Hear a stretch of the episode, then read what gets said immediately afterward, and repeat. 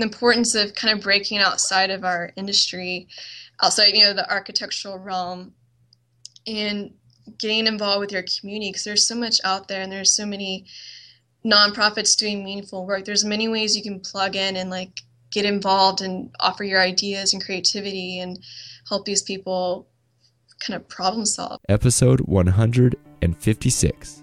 This is The Business of Architecture. Welcome back, Architect Nation. This is the show where you'll discover tips, strategies, and secrets for running a profitable and impactful architecture practice. If you aren't already on the Business of Architecture email list, you're missing out on the valuable free practice building resources I share only via email. Getting on the list is simple. Visit businessofarchitecture.com and click the green Join Today button. I am your host, Enoch Sears. To get more profit or efficiency in your firm, check out this business tip from Peter Drucker. What's measured improves. Now, I found this to be so true, and as a firm owner, you must be tracking your financial key performance indicators. One of the easiest ways to do this is with a software application like ArchiOffice. Get a live walkthrough of the software by visiting archioffice.com demo, and a big thank you to ArchiOffice for supporting this show. Today we'll be speaking with Courtney Brinegar. Courtney is a Houston based architect who was recently selected as a finalist in Charrette Venture Group's business plan competition for her proposal to create a non profit organization. Vinegar Brinegar. Yeah. Okay. Just like vinegar. That's right. well, welcome, Courtney, to the business of architecture. Thank you. I'm excited to be here. Tell us about this nonprofit that you're proposing to start. We want to know what's the idea behind this, and let's dive into that a little bit. Yeah, absolutely. So there's really two components to what I'm proposing. There's the architect as developer component, and then the nonprofit component. Originally, my interest was creating an architect as developer practice, and that's kind of been something I've daydreamed about for several years, but wasn't until recently that I've kind of come across uh, turn it into a nonprofit to really go after the type of projects that really interest me. Um, so the nonprofit aspect is ultimately the projects that interest me are projects that have social well-being connected to it. And so when you create a for-profit practice, ultimately your goal at the end of the day is to create a profit. Of course, you as a biz- business owner, you can direct the direction of your company and you can instill your own values, but ultimately the the way you value your company is reporting the amount of profit you've generated versus a nonprofit of course you can make profit and your goal still should be to be a strong business but you can you can lead by your values and put that at the forefront and not have to um, subject yourself to being as efficient as possible, which which is good to run a business. But when you become so efficient, you a lot of times have to drive out the kind of the softer aspects of uh, issues you address and the social sustainability issues. Is kind of eventually those might get bypassed to meet your profit goals.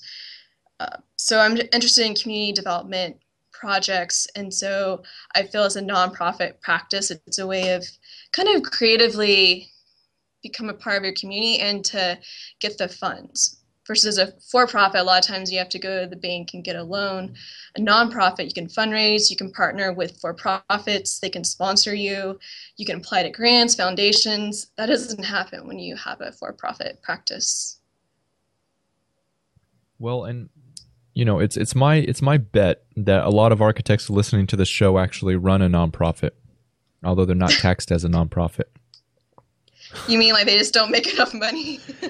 yep, yep. I was talking to a friend, Francisca Alonso. She said that she had a real light bulb went off in her head years ago. She sat down with her accountant, and her accountant was looking at her uh, at her her balance sheet, her income statement, and basically said, so it looks like, um, you know, which one are you running here? Uh, are you running a business or a nonprofit?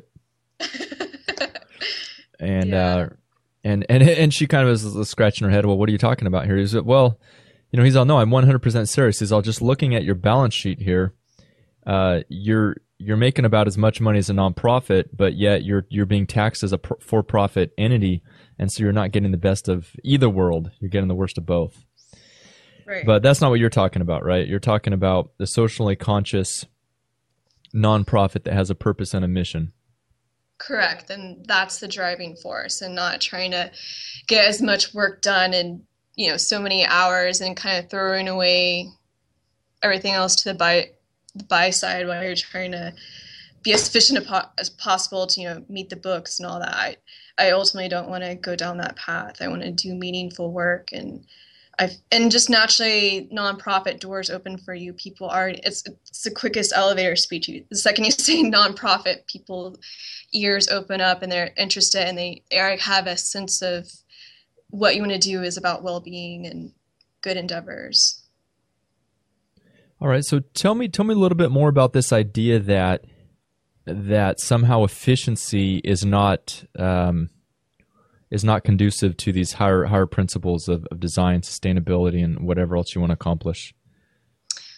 In general, efficiency is good. It, it's a way of being as productive as possible.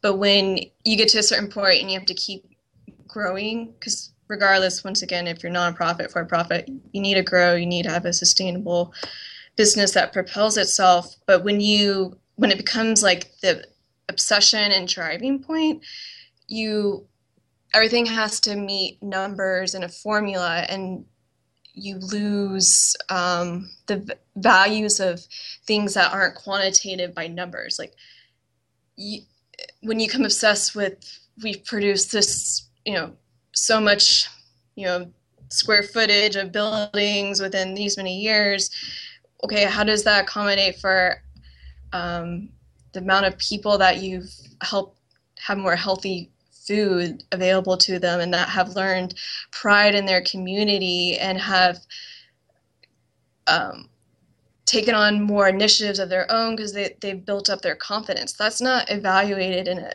a it can't always be quantitative in numbers. So when you become so efficient, you start ignoring those those qualities that can't be put into numbers. And so that's what I I'd be worried about with a for profit. It, it it kind of doesn't it doesn't really value those um, those things that make society better. So, sorry, just having a just trying to understand what you're what you're saying here. So, in, just in your view of things, what you're saying, Courtney, is that you believe that the efficiency causes people to focus on the profit and leave out right. some of the other uh, social social economic factors. Yeah.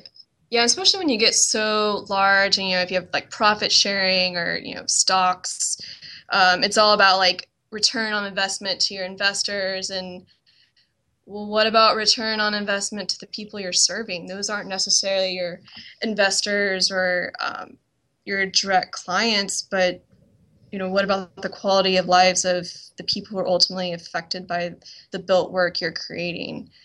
Um, that can be kind of put to the wayside if, if you're just focused on, you know, meeting the numbers and all that. And do you believe that it's possible to have a for-profit organization that still, um, um, what do you call it, still would hold to certain ideals and mission? Yeah, absolutely. I do think it's it's possible, and there are examples out there, you know, but beyond just architecture and consulting practices where they do, that's their business is you know providing those services. But um, I just the usually the way to growth is the easiest, the path of least resistance, and when you have a a business built upon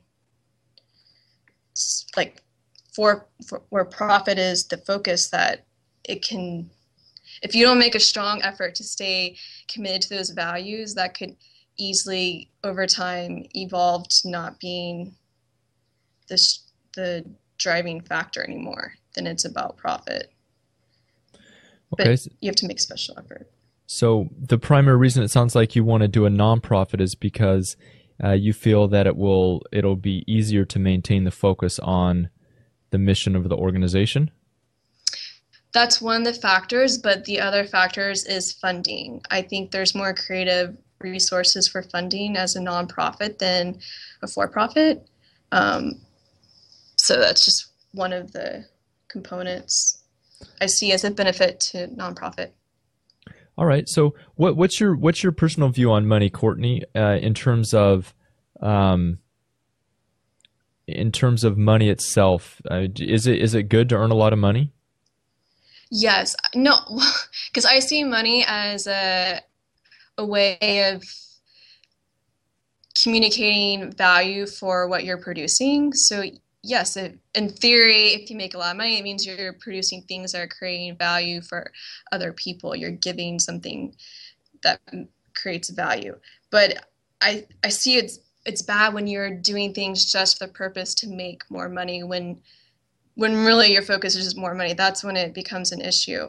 But no, ultimately, yeah, like I believe it's important to have a, a healthy paycheck and an income because then you're not the starving architect and you can't focus on just doing good work or having a ha- healthy you know live live work balance so it's important to have a access to you know a good income and money but not to the point where every decision you make is so you can make more money and it's your obsession then that can get that can be a, a negative thing.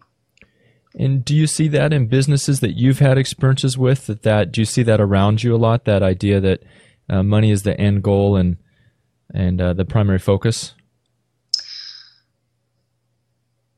So within, I don't think it's very prevalent in architecture because we we've all kind of make this made this choice to be part of the profession because we're we want to do built work and design. It's not a it's not known for being a money making career choice, but I would say in the the bigger firms, the big you know international corporations, yeah, they kind of they have these you know reports and stockholders they have to report to, so that does that does come to the forefront more, but nothing compared to you know industry other industries and you know finance or something like that like architecture where we kind of already know that we're not a big money making entity so going back to what you said before uh, you know where you think that or you see that how profit could theoretically be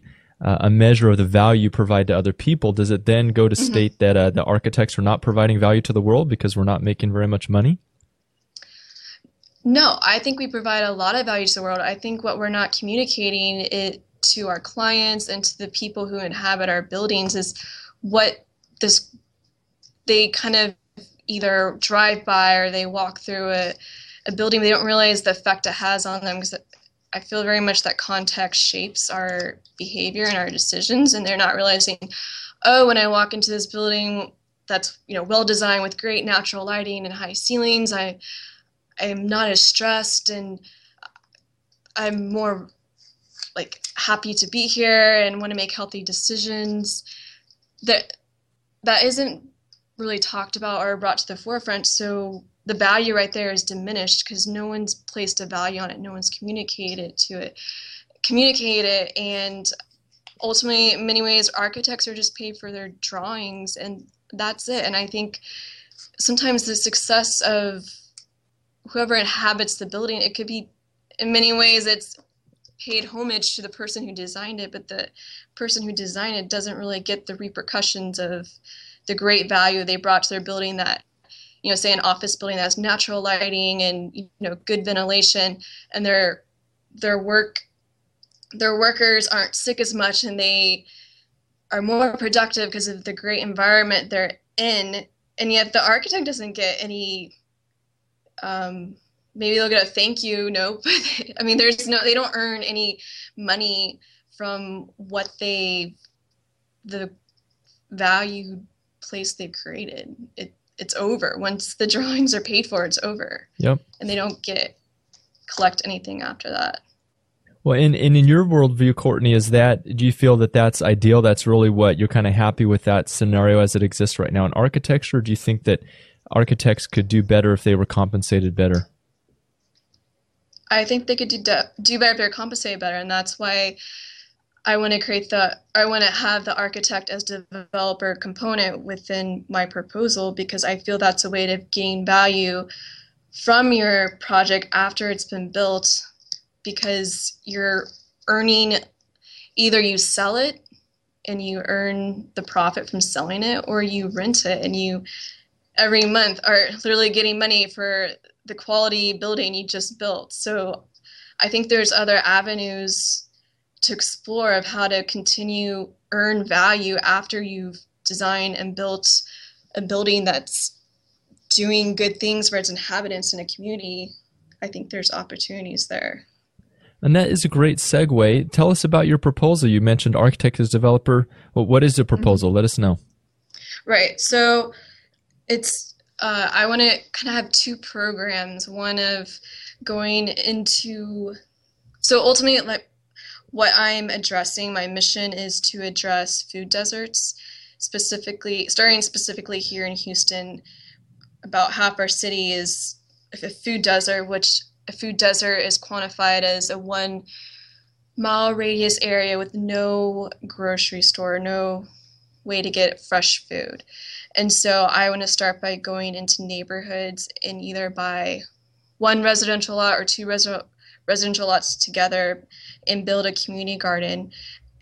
And then within that same one mile radius area, build a couple more, either partnering with, there's a lot of nonprofits out there that currently build community gardens and they're the experts. So either teaming up with them or um, kind of learning the ropes on my own. And then within that one mile radius where there's no place to get healthy food, build a informal market or people who have access from their community garden where they can sell their food or if, if they like knitting they could sell you know a, something they create on their own with their own craft skills.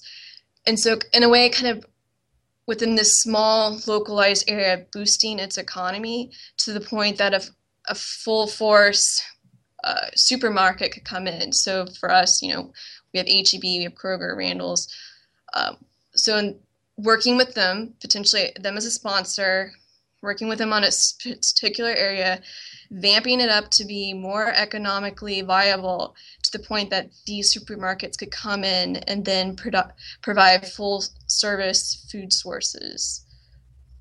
Um, so, yeah. So tell me how this would roll out over time. It's, it sounds very ambitious, and give us mm-hmm. a sort of a play-by-play of how you see this. You've obviously thought through this. Tell us how you see this uh, this movement, this organization getting off the ground. What would be the first steps to make this happen? Uh, talking with the the groups, the organizations that are currently uh, orchestrating community gardens and farmers markets, getting a grasp on what the current like networks and infrastructure that are there. Um, learn. I actually took a one hour one hour class today on how to build your own or how to start up a community garden. The things you have to keep in mind, consideration. There's different types of gardens, and there's a lot to think about. But I think the the way to really make movement is partnering with fellow nonprofits that are already doing the same thing and joining together to go about these projects and the first step would be after getting to know all the players in that network is going after grants and applying to grants to uh, get the funds to purchase a property. And then approaching a, uh, one of the major grocery chain stores and ta- just propose this idea and see if they'd be interested in sponsoring or partnering. If there's an area they've kind of been looking at but they there just needs to be a little more economic activity before they can enter that market. See if there's anything that's being looked at by others and join in there. And uh, once again, first starting out with a community garden as a first project since it's smaller in scale. And then either keep working with other nonprofits to build other community gardens or move to doing an informal market, which by informal market I mean more kind of like a like a pavilion, maybe some interior spaces, but very kind of low key building, but that has like an open space that you can interchange, you know, tenants and all that. It can be like a flex space. People can come in and sell their produce because once again we have a we have farmer mark farmers markets here in Houston, but they're like a pop up collection of people in a parking lot, you know, on Saturday or Sunday. Mm-hmm. It's not consistently available every day of the week and uh, it doesn't really have a sense of place. It's just a bunch of you know tents popped up once again a parking lot, and you know a lot of you know working families they need more than just two days a week to be able to access foods. They could be working those weekends and and usually farmers markets pop up in more your middle you know middle upper class areas where people that can have the time the leisure to go oh, let's go to the farmer's market. um, they they don't really pop up as a necessity as much, or they're not as well um, promoted. The ones that are really there for necessity to um, people to buy their their goods that they need to get by the week. And so how, they don't how, have to go. I'm sorry. I was just going to say, how does the yep? So they don't have to. So how does the architect as developer model fit into it? fit into what? Your business plan. So the fact that I don't have to wait for a client to come to the to come to me with these projects. I have in mind what I want to do. The biggest hurdle is getting the funding since you know I'm I'm not an owner with deep pockets. So that's the hurdle, but architect as developer, I can since I have this mission to address food deserts and with the values of wanting to promote commerce, but also tie into create creative solutions and well-being that I can go after with the go after projects with those values with my mission and not have to wait for either wait for a client or bend my values just to fit a teeny tiny budget given to me by someone else that I can drive my own project. And if I need more money, I find a funding source and not have to accept a low fee to do a a meaningful project. Okay. So just to rephrase, let's see if I if I you know could sum up for our, our audience here, for our listener. So you said that first, uh, potentially start out with a small community garden that either you yes. pull off single handedly or, or, partner with an existing organization. Yes. Uh, grow those. Uh, you know, those would increase, and then uh, sounds like you have the idea of this hub of a, mm-hmm. a market that would be open all the time, as opposed to the normal uh, farmers yeah. style markets. Yes. Okay. Any anything else in terms of the plan, um, the deliverables? It sounds like I'm I'm seeing I'm envisioning community gardens and uh, a market where people can purchase this fresh produce. Mm-hmm. any any other pieces to the puzzle? Well, I very much like the, a concept of adaptive reuse, but that all depends on the the community and if they have kind of abandoned buildings. But I feel that's the ultimate kind of message to a community is to take, you know, an abandoned warehouse that's been sitting on this lot that people just been passing by and overlooking and to turn it into a hub of where to get one of life's necessities, fresh food. It's such a strong message to the community. I think it would do more than just you're providing a place for people to buy food. You're creating a symbol for them that people trust in them, that, there is kind of like a promise to, of more growth and um, kind of hope that they can keep growing and kind of you know rise above their current situations. I think it'd be so symbolic to do adaptive reuse of a, a building that was a blighted building that people just disregarded. I think that would be a very strong sim- symbolic gesture. So, what is the next step for you, Courtney, in this process?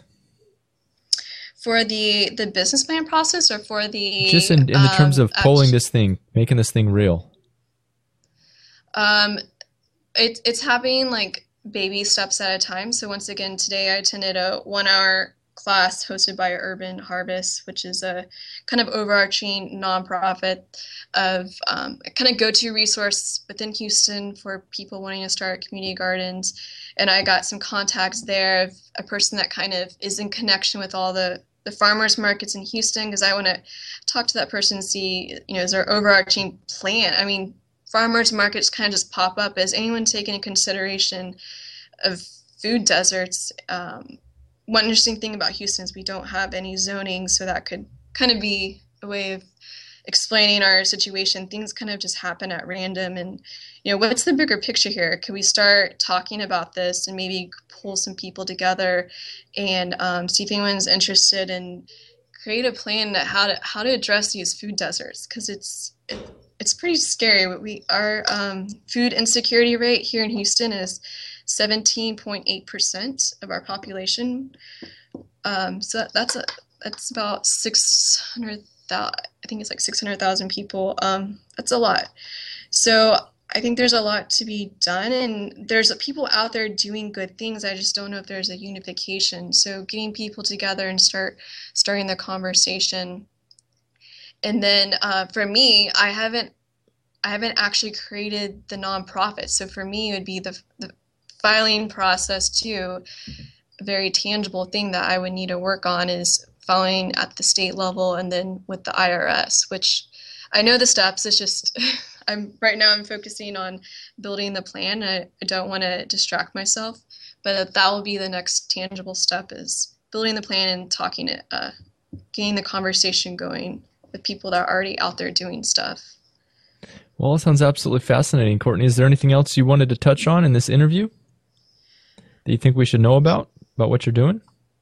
Um, I I think it's it, it's really exciting this process process of kind of getting out of my comfort zone and talking to people and it's interesting the second i talk to anyone outside of architecture they kind of give me a puzzled look when i tell them i'm an architect and i want to do work related to food deserts like people don't understand, they don't get it. And so I feel excited this could be a way of, um, once again, bringing to the table the conversation of the power of design and thoughtful planning and how you can have impact on bigger issues. So I'm excited about that. And um, I guess the lessons learned here is um, the importance of kind of breaking outside of our industry, outside, you know, the architectural realm and getting involved with your community because there's so much out there and there's so many nonprofits doing meaningful work. There's many ways you can plug in and like get involved and offer your ideas and creativity and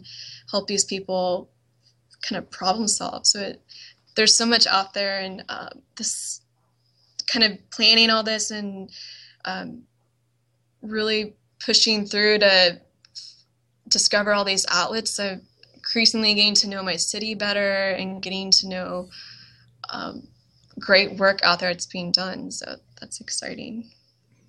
Now, if people want to reach out to you, Courtney, follow what you're doing, uh, where, where, what's the best way to get a hold of you?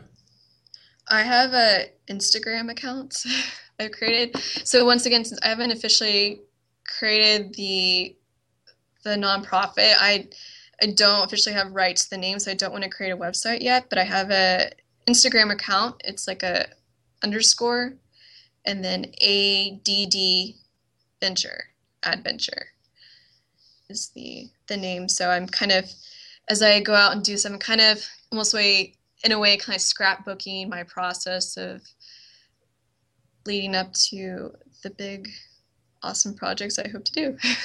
yep, yep, great. So just to rephrase that again, it's it's Instagram, it's it's underscore ADD venture. Yes. Great. Correct. All right. Well, thank you, thank you, Courtney, for being on the show today. It's uh, very interesting, very noble cause you're pursuing. Good luck with the business plan competition. Awesome. Thank you very much. And that's a wrap for another show about the business of architecture. If you enjoyed today's show, please go to iTunes and leave a review. There are two reasons to do this. First of all, it encourages me to continue making free content like this for you to run an awesome practice. And secondly, it helps others to find this content inside of iTunes so that they can benefit as well. Remember to get free resources for running an architecture business that is both fun, flexible, and profitable. Visit businessofarchitecture.com and click the Join Today button to unlock your free account to Business of Architecture Insider. As a member, you'll have access to free tools and resources to help you get more clients, boost profitability, start a firm, and much more. This has been the Business of Architecture. Everybody knows that you just gotta do it